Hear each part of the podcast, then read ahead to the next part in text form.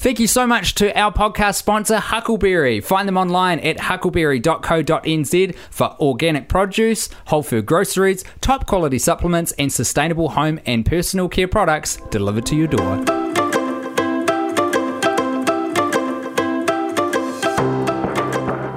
Hey everyone, welcome to How to Save the World. Today we're talking about recycling. I'm Waveney Warth. And I am Tim Batt. Hey, Hello. um, are you pretty amped to be talking about recycling? I've never been more excited about anything in my dang life. I've done a lot of cool things in my day.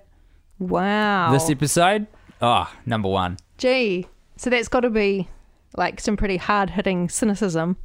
Crikey. I don't know. There's I know that you're very into recycling, but What's, do you, have any burning questions about recycling? I have a latent feeling in my brain that recycling is a crock. That it's not legit. Exactly. Mm, and I think this is uh, the persistent myth that ah, it's not worth it. I'm You- so glad to hear recycled. you describe it as a myth. Well, immediately makes me more excited to hear about the reality of this. This it's so the reality is really interesting, um, and it's a you actually have to understand the difference between the different um, materials that we recycle. Right. Some of them we shouldn't be recycling. Right. It's called wish cycling when you throw something in the bin, just hoping that it's going to get recycled, Yeah, and it it's just causing havoc. I actually have a lot of a lot of questions about recycling. Oh, So this this this should be good for me. More of like from an operational point of view, like, what to put in and that kind of stuff. And if I'm doing it wrong, what happens? This kind Oh of yeah, stuff. yeah. Which I we should be able to. Yes, You'll be able to. I think into? so. Yeah, yeah, absolutely. Because I know zero about recycling. And this is my Nothing. thing. This is my geeky thing. I um, I've spent seven years at Auckland Council working the waste minimisation team there, and part of what we did was um, tours of all the different facilities. So I got to see um, glass being recycled and made into like new bottles and jars in OI and Penrose, and Visy, which is the big um, materials recovery facility where all of our curbside recycling goes in Auckland. Um, got to see landfills. Uh, where um, some specific where all of our um, metal, scrap metal goes and gets made into things. Um, Carter Holt Harvey's paper, paper pulp mill. Um, so yeah, I've got a good background in all of that stuff. Right. Um, and still involved with uh, WasteMINZ, which is New Zealand's um, like representative body of all of the people in the waste industry, whether they're landfill owners or community recyclers or councils. Um, a huge number of people involved with them. Um, Okay. yeah, so let's, let's start at the absolute top, shall we? What is recycling? Great question. It's um, it's a word that can get used, I think, a little bit broadly, which can make it confusing. So I would never talk about recycling my food waste. Um, I would talk about composting my food waste. I specifically refer to oh, and sometimes people also talk about oh, recycling clothing when they're dropping it off in a clothing bin. That's also not recycling. That's just rehoming or repurposing or reusing. Recycling is quite a specific process where you take a material and then it gets it goes through some sort of a process where it gets squished up um, or melted or um, pulped or whatever. So it gets Changed in some way. it gets broken up Mhm. and then it gets reconstituted back into the thing that it was. right. Um, that's that's perfect recycling going around and around. Mhm. Um, a lot of what we call recycling, we also in the trade like to call downcycling, where you hasn't it hasn't re- it's not really going around and around. So, for example, if you were to take glass.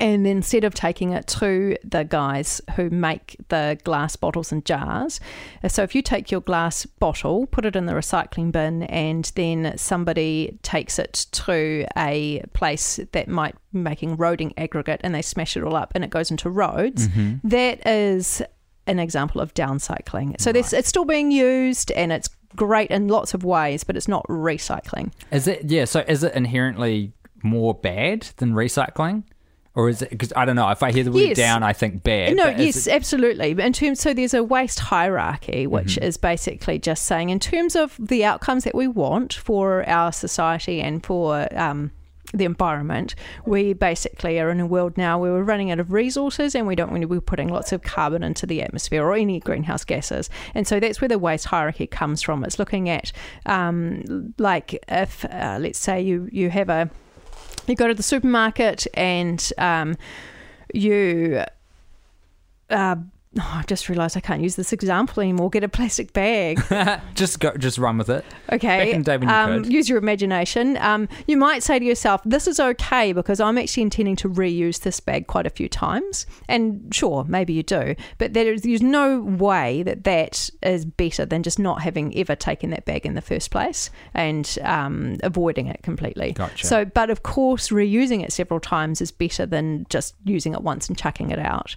Uh, and then uh, if you're going to take that bag and say, oh, this is okay because I'm going to put it in the soft plastics recycling scheme, but you're still only using it once, that's that's nowhere near as good as if you'd actually reused it a few times before you recycled it. Gotcha. So that's kind of a without going into the, the theory of it, it's actually very intuitive that some things that you can do with waste are better for the, the energy and the resource base. So, for going back to that example of a glass bottle, um, it's way better to Remain as a glass bottle. Yes, because that's how we close. Like we talk about a closed loop or a circular economy, and that's really important because um, at the moment we're taking too many resources from our environment, uh, which is leading to like biodiversity loss, extinction, pollution, uh, degradation of our environments. Uh, really, really finite things that we're taking from the world. That is such a crystallized explanation of the closed loop. What do you call it? The closed loop economy? Uh, circular economy. Circular economy. Yeah. I hadn't really had a good grasp on it before, but that makes so much sense. It's People- like keep the yeah. things what they are. Yes, so we don't need thing- to introduce yes, more things yes, to make more exactly. things. Yeah, yeah, Cool. yeah. And um, I think that people often think of. Well, actually, probably people don't often think of waste at all, and that's the thing. But if you are, uh, think about, oh, it's a sector, just like um, the health sector or um, education sector or the business sector or whatever, um, and all of those subcategories. But actually, I like to think of waste as it's just actually A fun project you can do with your friends and family. Ah, thank you, Tim. Uh, Nailed it. yeah, you Roasted you. Yeah, you did. You did. It's me through and through.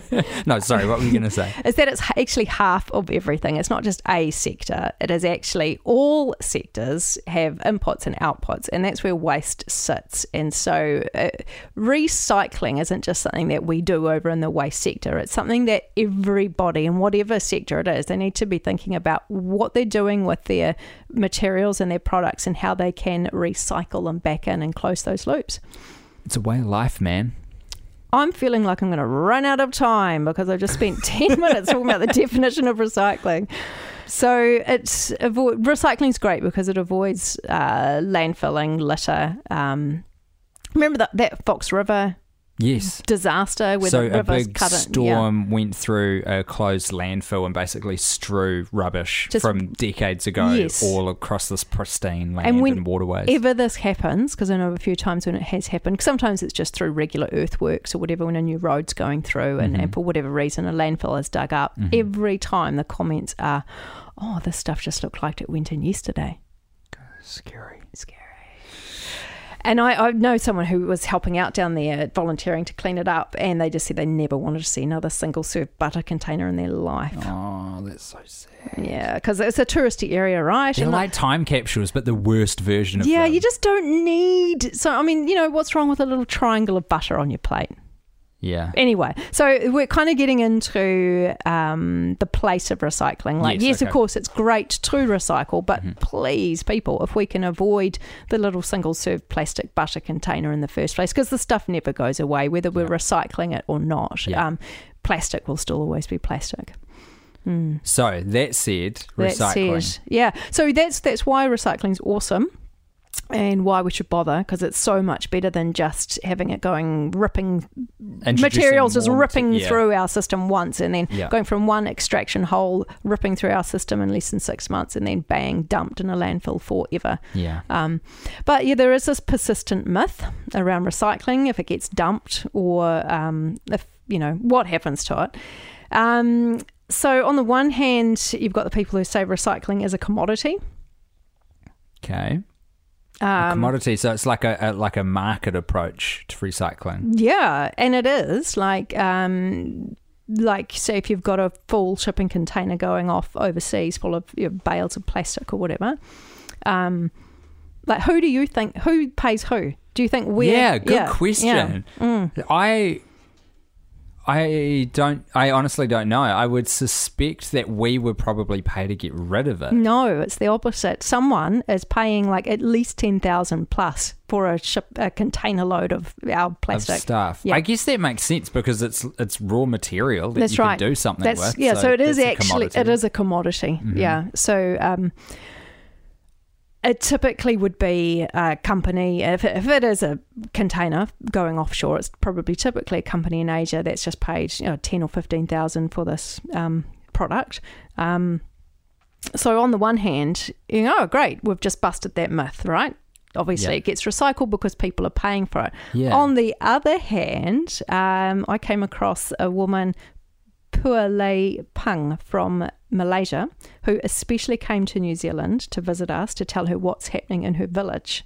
And she said that, so I'll give you a bit of context, um, which we'll get to in a second, about how China changed some policies and basically stopped accepting a lot of our recycling, which meant that suddenly a huge amount of it was going to Malaysia. So she came to us last year in 2018 to say that her village had become a dumping ground basically overnight and that our recycling was poisoning her home. And she said that mostly it's being uh, just dumped in a mountain of waste or being burnt. Um, and I've got a quote from her.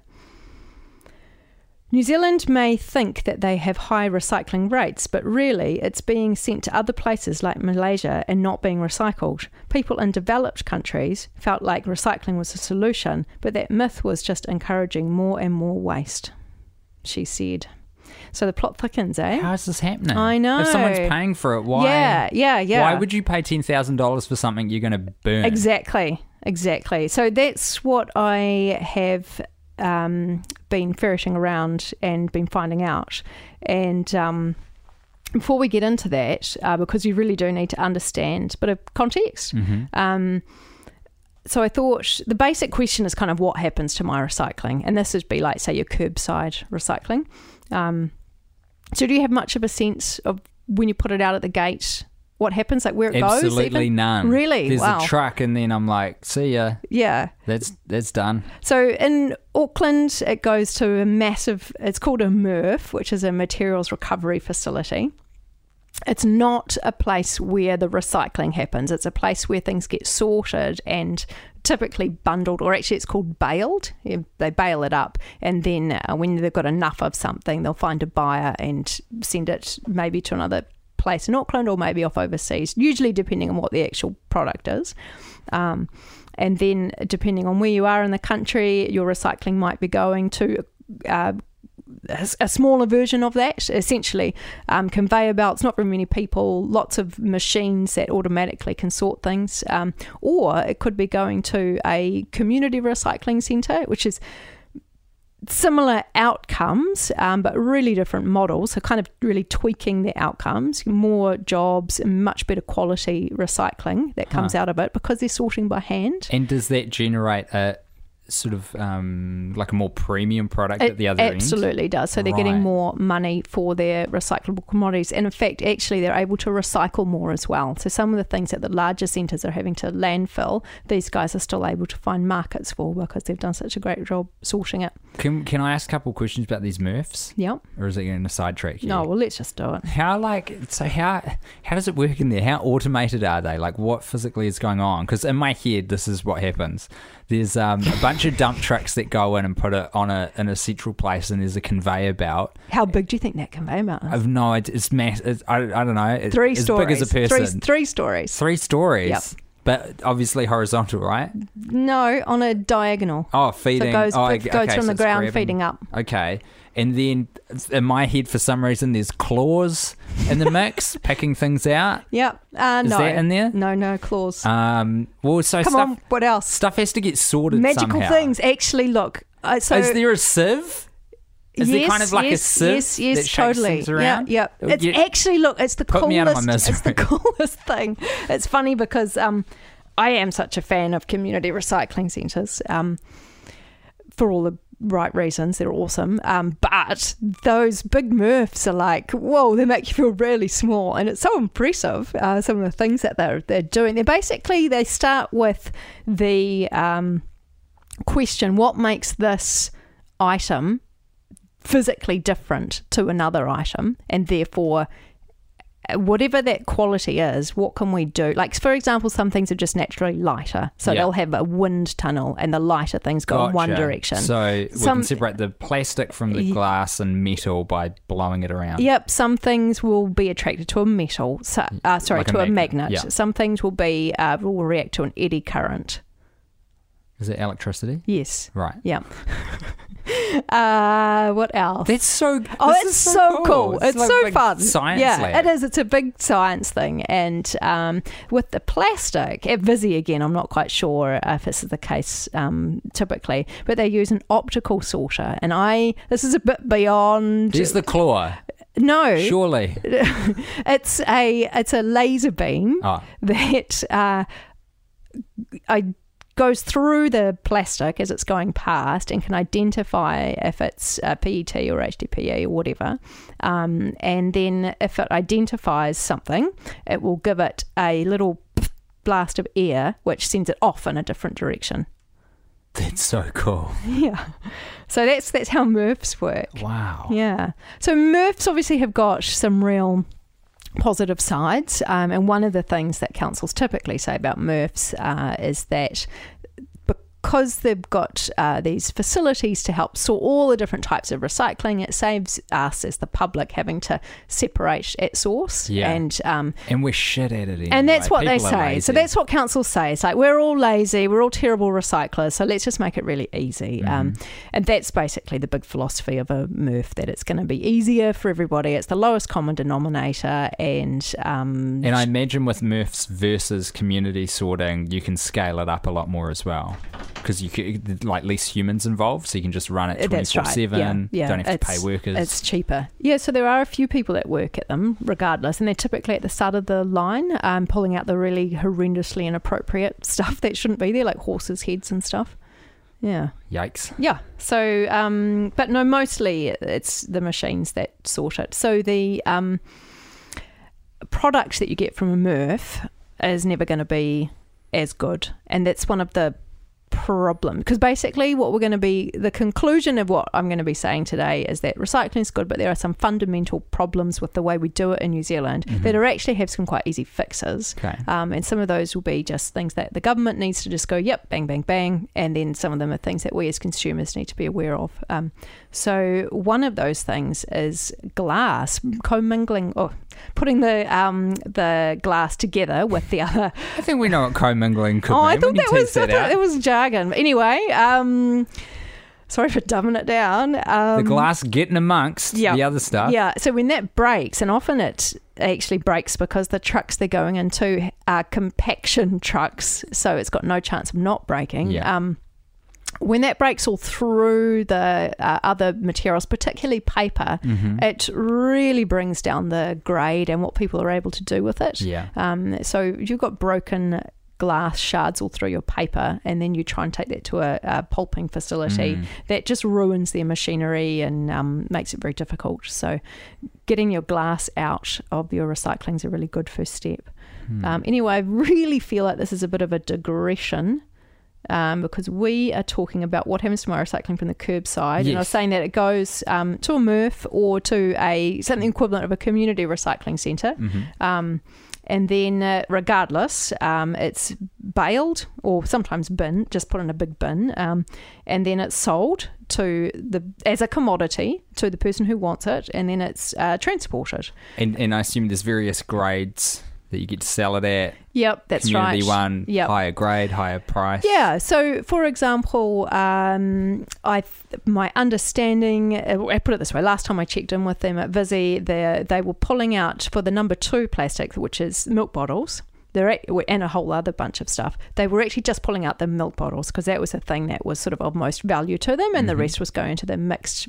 Uh, Bale, uh, threes to sevens, uh, whereas say at Wanaka Wastebusters, I talked to their recycling ops manager down there, and he told me that they've got three grades for two, for number two. Okay. And so they actually create these bales of, of within the plastic grade number two, there's three different grades.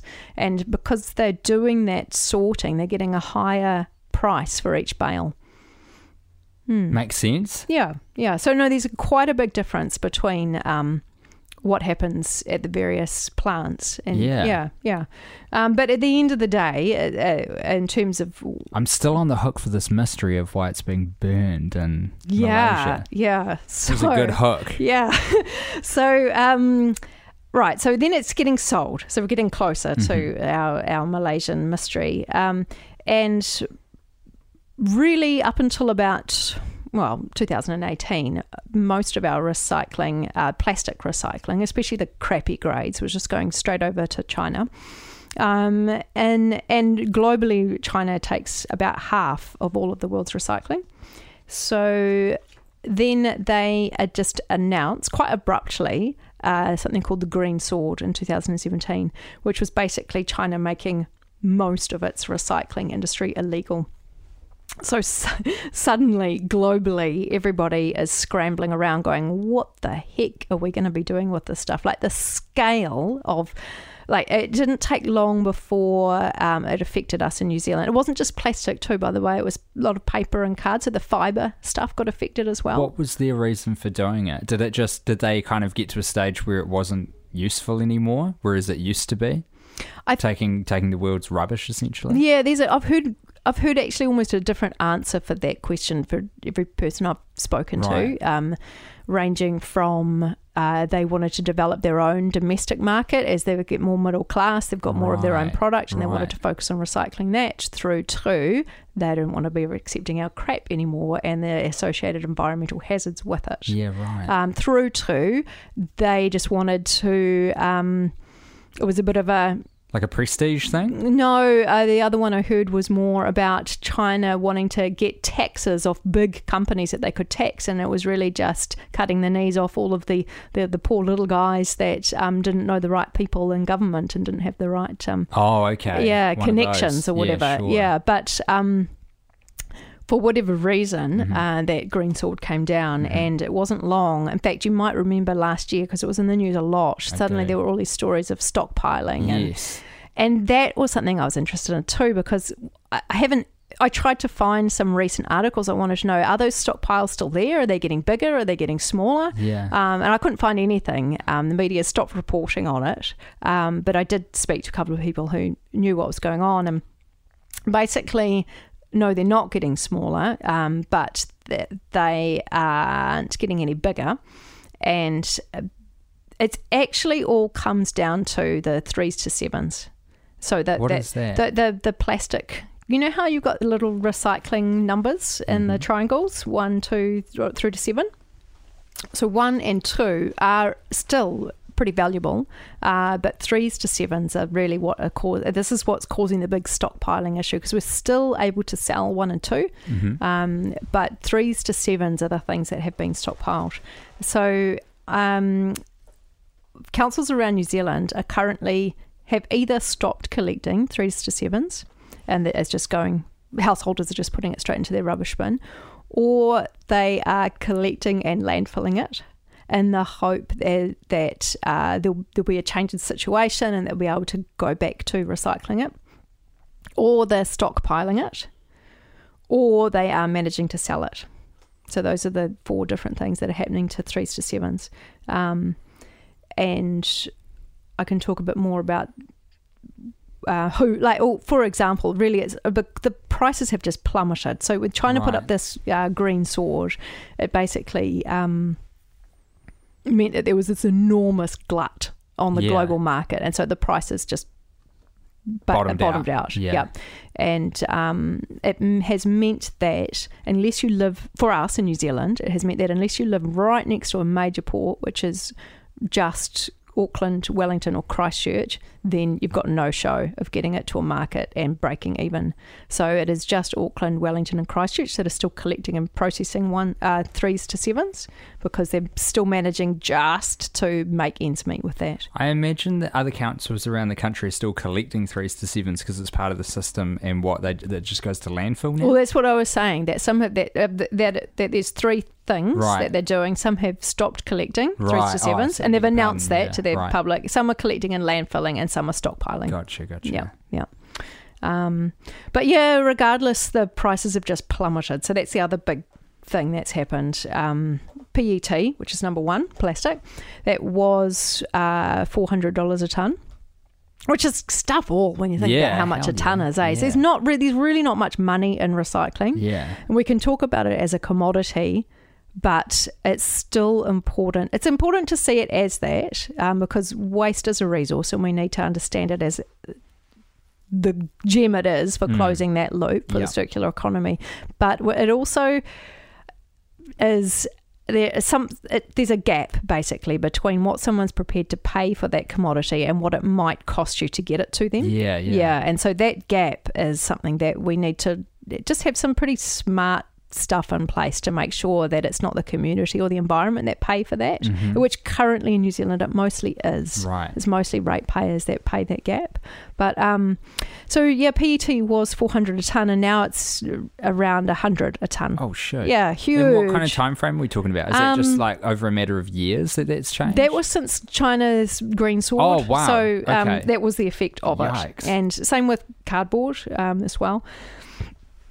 Cardboard is now something that um, people are often actually asking people to pay a small amount of money to drop off. Oh, so it's actually flipped. It's a negative amount of money now. Yeah, so exactly. Um, yeah, there used to be money in it, and now um, the the recyclers can't quite make ends meet. Right. Yeah. But you, you still they're still getting paid for it, but it's just that there's a bit of a gap. It costs them a bit more to get it to market. Oh, I see what you're saying. Sorry. So it's uh, yeah, okay, I got that. So the cost of sorting it, getting it to people, is not meeting the amount that they can make off it. That's Yeah, right. gotcha. That's the, right. The the net yeah.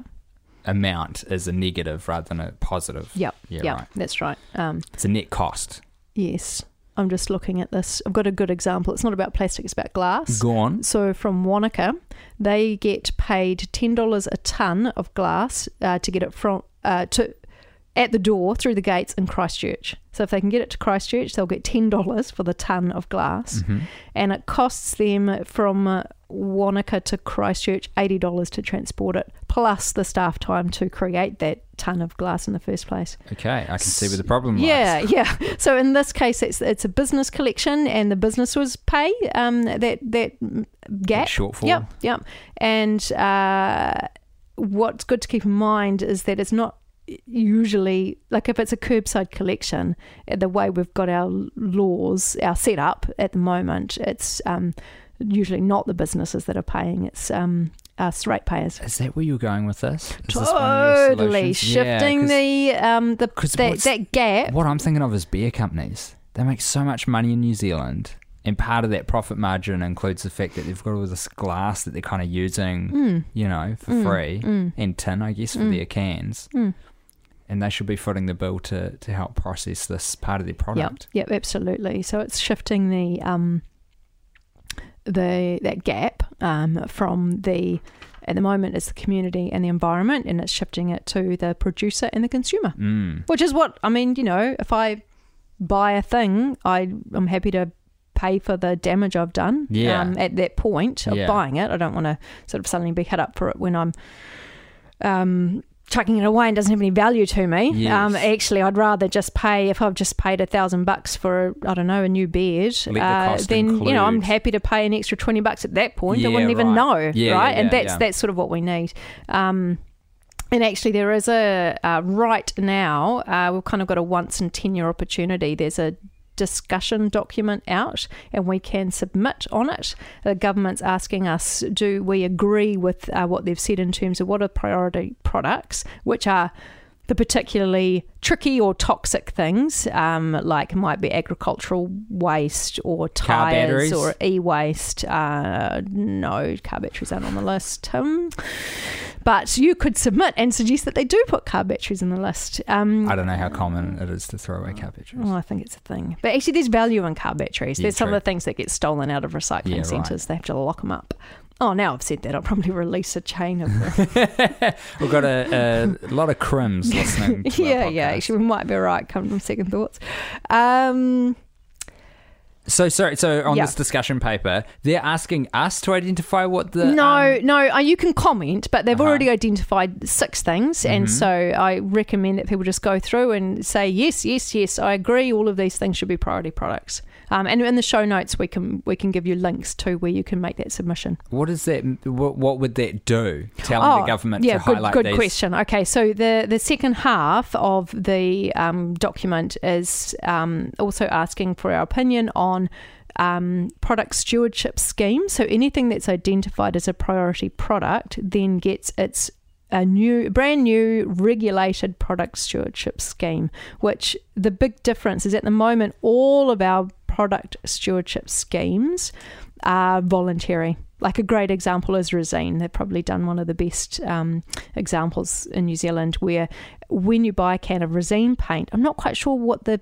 extra bit is, but you pay a little bit of extra when you're buying the paint, and that goes into their recycling fund. And then when you return the can, they already have that money because you've already given it to them, maybe a year ago or whatever, and they um, are able to recycle that can at no cost. They also take other people's cans, but uh, you have to pay that money then because it hasn't already been paid. So that's a really good example of a scheme that's been working quite well. But on balance, we're just chucking out more and more stuff, and we're just only really scratching the Is surface. this one of those things like carbon offset where it sort of scratched, scratches that guilty itch, so it just encourages overconsumption in some people? Is that what you're saying? I think mostly uh, the consumers haven't really been.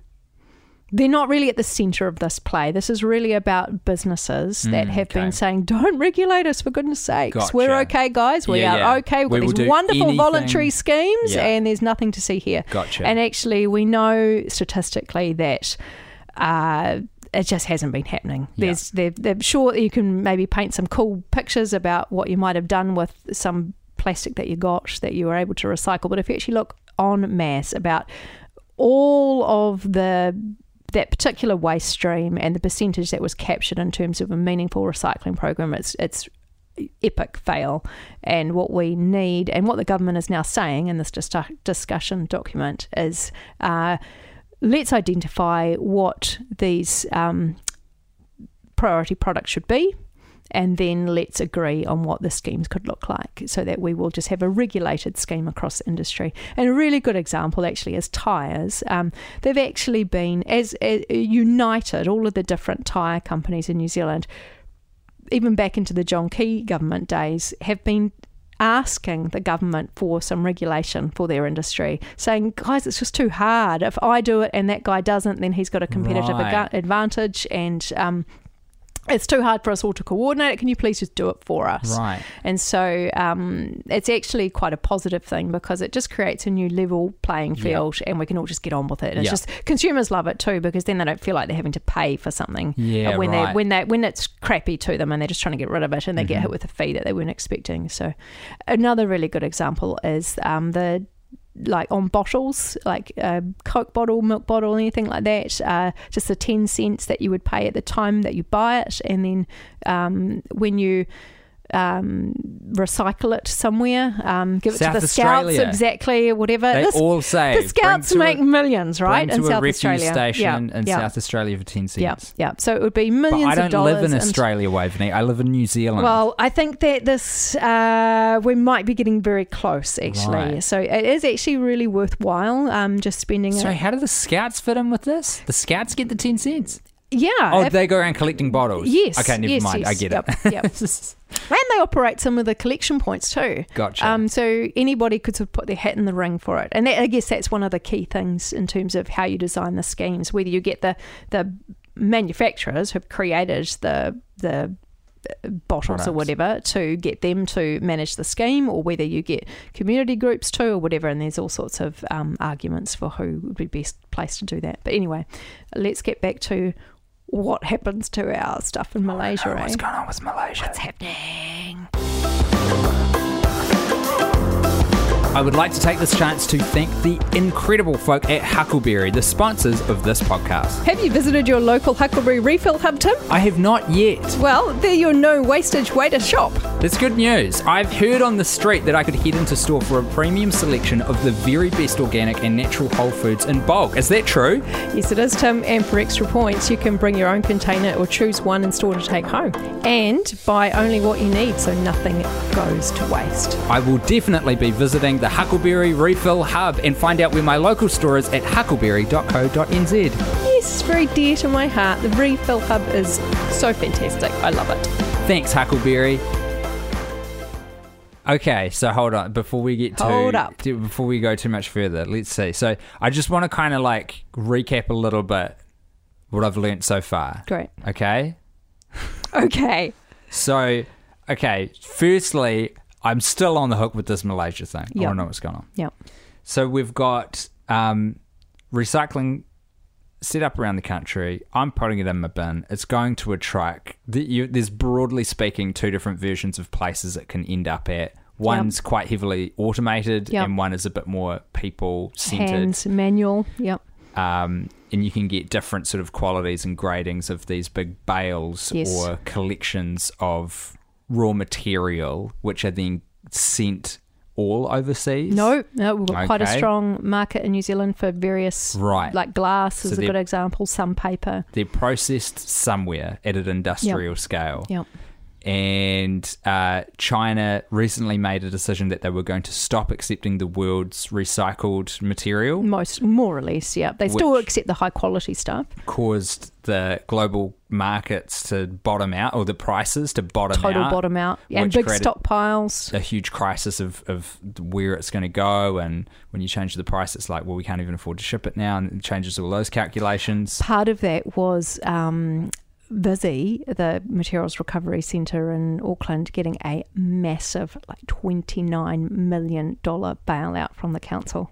Whoa, it's a lot of money. It is, eh? Okay. So that was So- a crisis, basically, then- 2018. And then we've talked about some different approaches in terms of getting industries to sort of self regulate.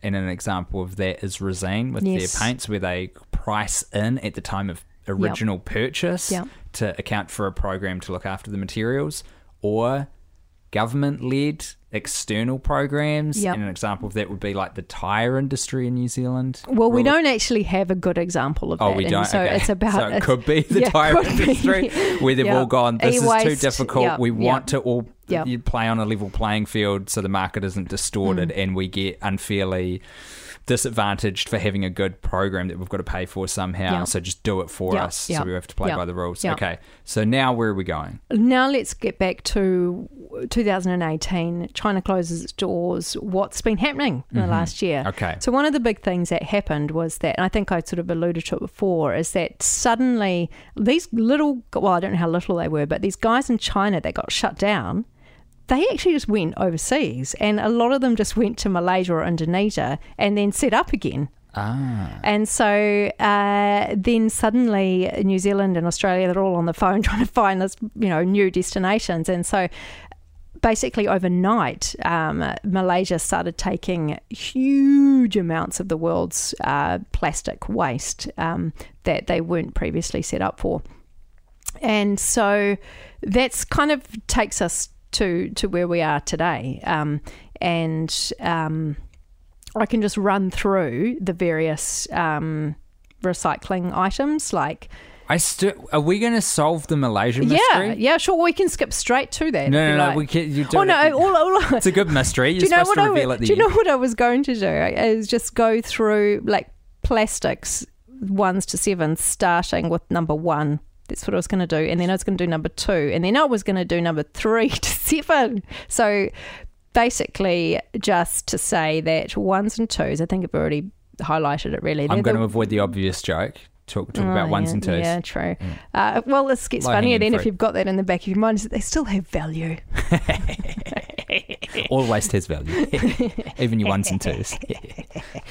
uh, and most of our recycling is actually one and two. So that three to seven. what is it? What so? What is physically? What's one and two? Is one? like- one is your drink bottles, okay, and so like a is water bottle. You yep, know. yep. So your drink bottles, uh, PET it is, or Mhm. or one, and then HDPE is milk.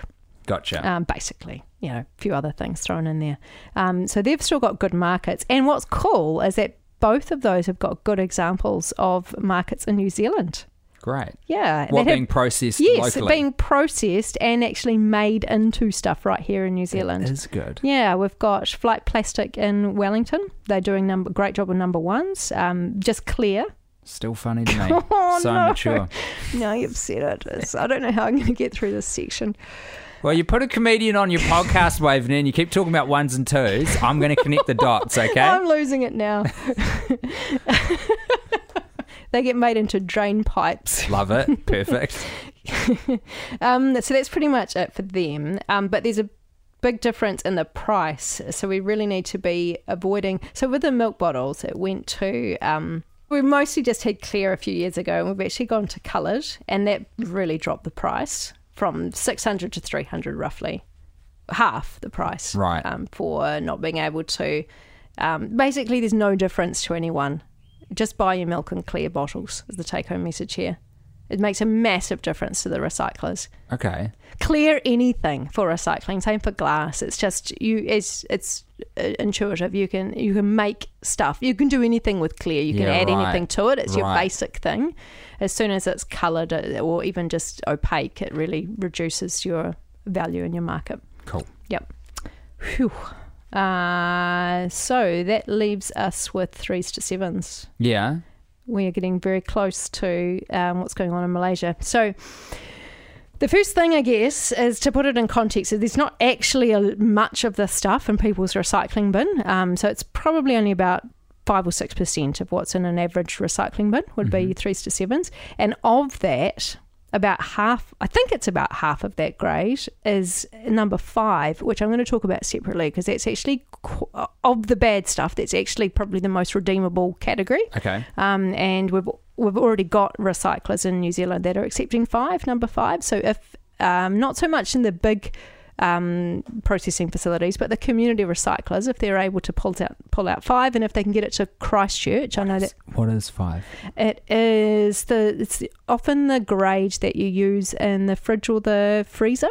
So ice cream, yogurt, Okay. that kind of stuff. Gotcha. Like a punnet for yogurt or, or yes, ice cream yeah, tub. often. Yep. It's a five. Yep, you check it, check Yeah. it. You want it to be a 5 Mhm. um, and sometimes those yogurt ones are a six. Okay. Um, but check it and go for the five. Um, so they've put an additive in it that you know how if you freeze a takeaway container it will smash if you Yes. break it, whereas if you drop a margarine or an ice cream container and it's frozen, it won't. Yes. That's the quality of a Ah, number gotcha. five. Yeah.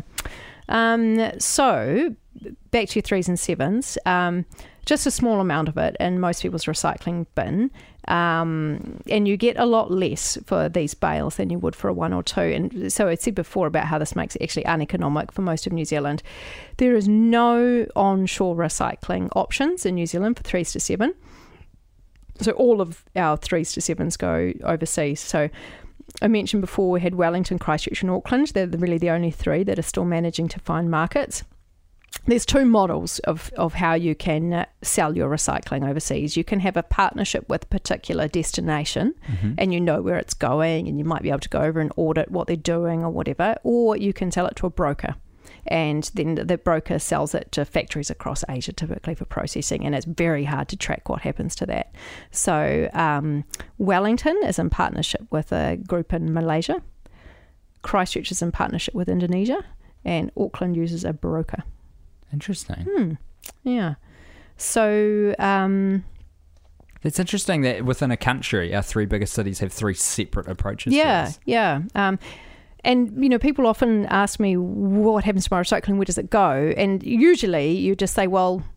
It really does depend Yeah. on who the highest bidder might be, or what's happening in terms of that commodity. Like it is a Or commodity market, yeah. Where you live, definitely. Like talking to the guys in Wanaka, that it's a completely different set of um, issues that they have to what a recycler in Auckland would have. So in Auckland, they would be it would be so expensive for them to have space in Auckland because of the price. Whereas of course in Wanaka, um, well, mind you, these days Wanaka's kind of gone through the roof Yeah. too, but they've got space there, and that's not their issue. What their issue is is trying to get things to mostly to the Auckland market, like glass, for example. There is only one place in New Zealand that that can go if you want to turn it back into a glass bottle or a jar, and that is Auckland. So the Ah. closer you, and because it's heavy, it really makes a massive Yeah. Difference.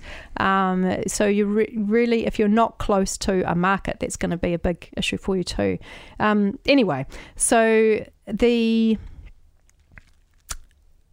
interesting thing is that these guys that are so Auckland Rail and Christchurch that are selling the threes to sevens. Um, the threes to seven bales always inadvertently contain some one and two in them. Sure. And that is really the answer to this question of is it rubbish? Why are people paying for it if it just ends up on the street? And what it is, if people are cherry picking out the value, which is only the one and two, and the rest isn't recycled. Uh, Whoa. so it's literally just like stripping out the copper wire out of a broken appliance, and Holy then that's smokes, why the rest is getting dumped. Yep.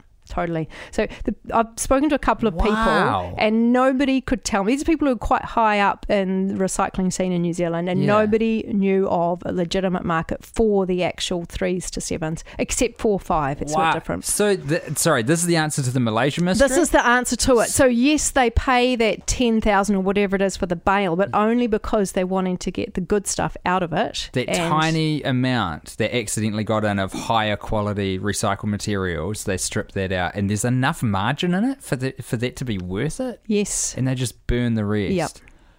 Or burn or dump or whatever. So that is the answer to it. That's how it's both and. Do you know? See, that's the thing. Because all of that, there's got well, there's got to be some use for that material, even if we haven't sort of found it yet. You I don't know if that's the right line of questioning. I, Yeah. I wonder if it is. Can we just please stop buying of and course, making this of stuff? Of course, of, but it- but realistically, it's going to be both, right? It's going to it's going to be both at the same time, at least in the short term. We're not immediately going to stop. Look, in the short term, we don't have a system in place, right? So either I'm- we're putting a lot of energy into trying to work out what to do with Yeah. it, or we just legislate. Like both are going to take a bit of turnaround time and a bit of effort. Yeah. Here's what I'm thinking. Here's what's in my head. All of those news stories I keep seeing about genetically modified algae that can turn plastic into stuff, Yeah. into like break it down into into you know usable gas and other materials that Yeah. are usable. It feels like if we can you know find some process that can take care of the threes to sevens. Oh, I don't like that train of thought. It's just um, Well, that stuff's gonna exist, right? okay. Look, if if I'm talking short term though. I'm not saying that it's always a bad idea. I'm just saying in terms of a philosophy, like big picture, as humans, we're Yeah. in a big mess on the planet because of this particular line of thinking that we can pretty much do what we like and apply a technological solution to keep doing the things that we like. Big fan of that. As that's why you're here, um, as opposed to taking a step back and looking at something systemically. So, um, if we're going to use a really holistic approach to whatever that problem is, we're always got to be saying, what outcome do we want? And it, in terms of the best outcome to get ourselves out of this hole, it is stop putting the carbon in the atmosphere and stop taking the resources. And so it's about using as little energy as possible Yeah. and about returning uh, resources into that circular economy. Yeah. So if that's what the algae is able to do, then that's great. Um, that some of these um, so-called solutions, if you actually look holistically about the energy footprint of them, for example, um, or if you look at what things are being made into, or um, like the like just because you might be able to solve something at the end of that Sure. process doesn't mean that it's okay to extract it and create it in the first place because there's still harm done at that point. Totally agree. And actually, that um, triggers a thought that I had early on, which I'd forgotten about recycling, which is the energy cost of turning these raw materials back into something usable must be huge, right? Like, I'm thinking of having to melt down glass to make new glass. There must be a lot of energy that's being used Yes. to create that heat. Uh, There is a lot of energy, but there's a lot basically across the board for whatever the material is. Yeah. It's way more energy intensive to extract it. Sure, Um, sure. So for glass, it is 21%. Oh, you've got these numbers. I do. No, no, I just pulled that out of my head. Tom. Damn it, you ruined it. Um, yeah. I'm impressed you've got them on the page, to be honest. No, That's great. Yep, they're there. So glass is 21% um, less energy intensive. Gotcha. and so that is actually the the one that is most marginal. Uh, the others are better. Right. Um, for um, aluminium, it's actually ninety six percent less energy to make from recycled than it would be from virgin. That makes sense to me because I've forgotten the stats, but um, in New Zealand, even we use a crazy amount, like a huge percent of our total power, Power. grid for Yes. aluminium smelting.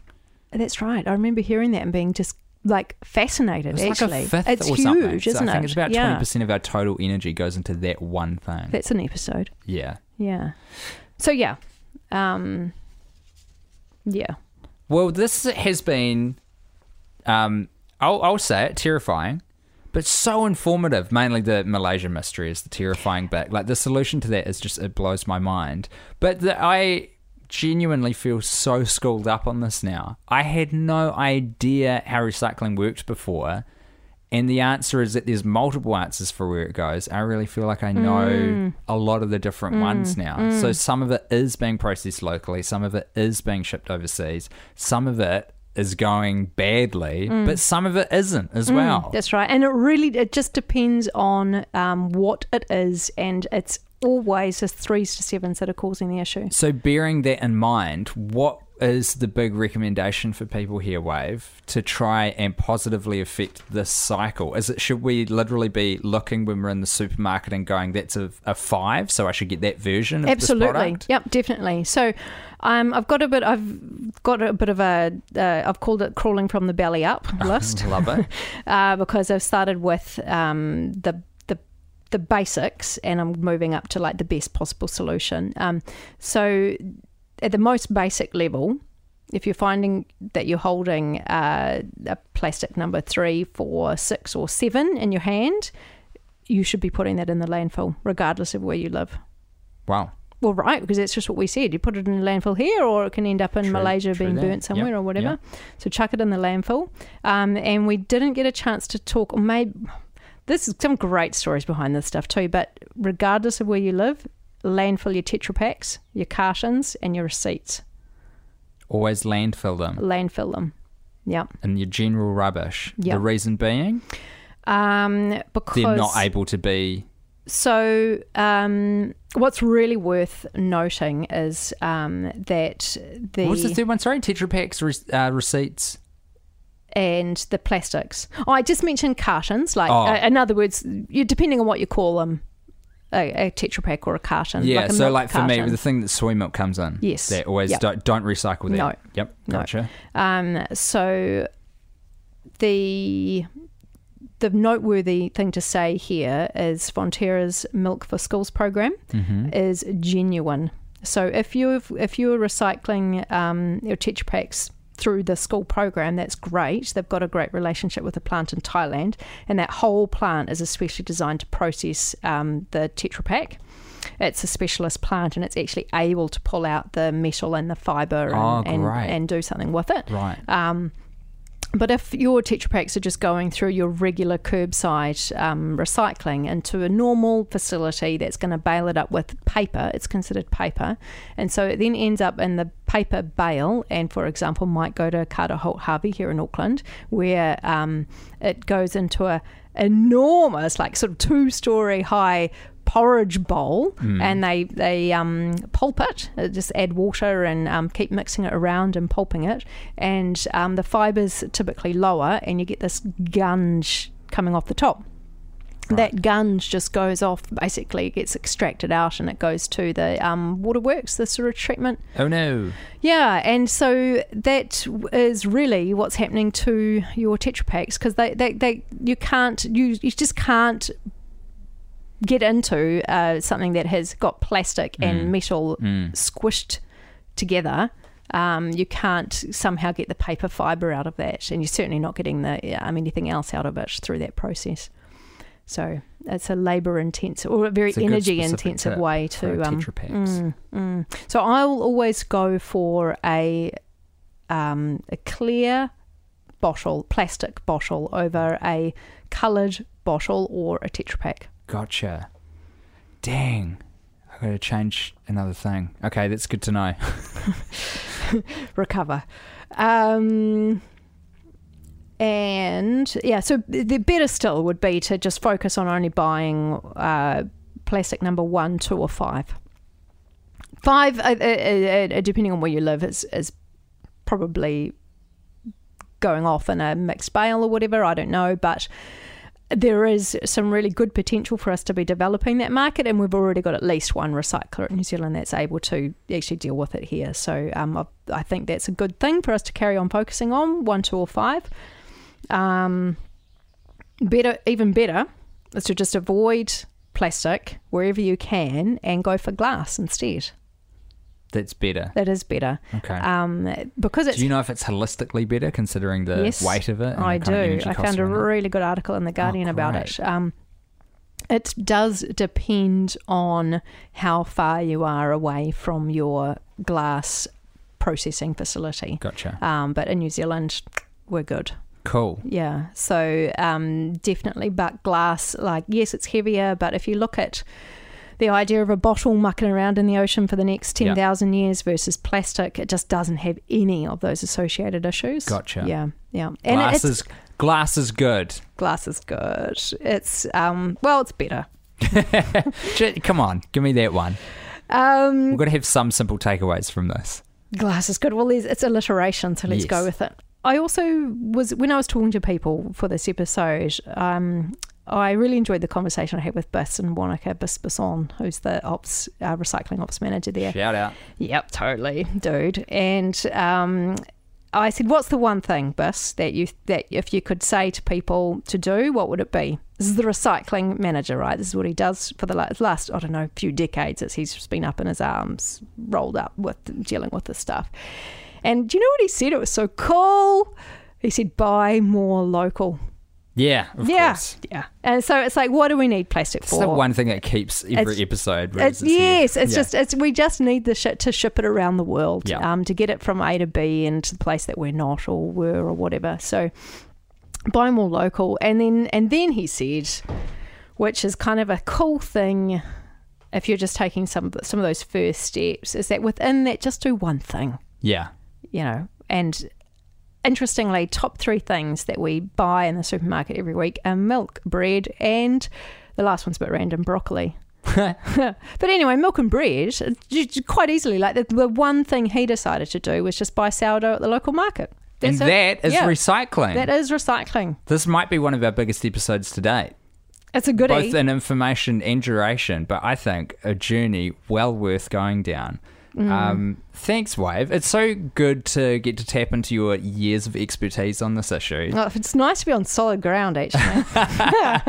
it's been great to be able to glean good factual um, yeah information get the good oil on something i knew nothing about Mm. i'm going to be buying more glass and less of everything um, can I just finish with that shout out to the um, submission? Please do It is literally the biggest opportunity we're going to have uh, for years to make submission to the Ministry of the Environment on the proposed priority products and stewardship scheme guidelines. So, highly recommend you get in there. We'll have Link some in the stuff in the show notes, Yeah. uh, maybe give you some highlights on what to do. Um, yeah, just get in there, support it, um, let the government know that we care. Thanks for listening everyone thanks for submitting i'm going to assume you're doing that that's how you get people to do stuff you thank them for doing it before they've done it Oh, thank you, Tim. Good tip. and thank you for rating and reviewing us on whatever platform you're listening on and we will catch you in the next episode of how to save the world goodbye I see what you did there. Thanks heaps to Huckleberry, your organic grocer, who believe in organics for everyone. Head into your local Huckleberry to make the most of their weekly specials or shop online at huckleberry.co.nz.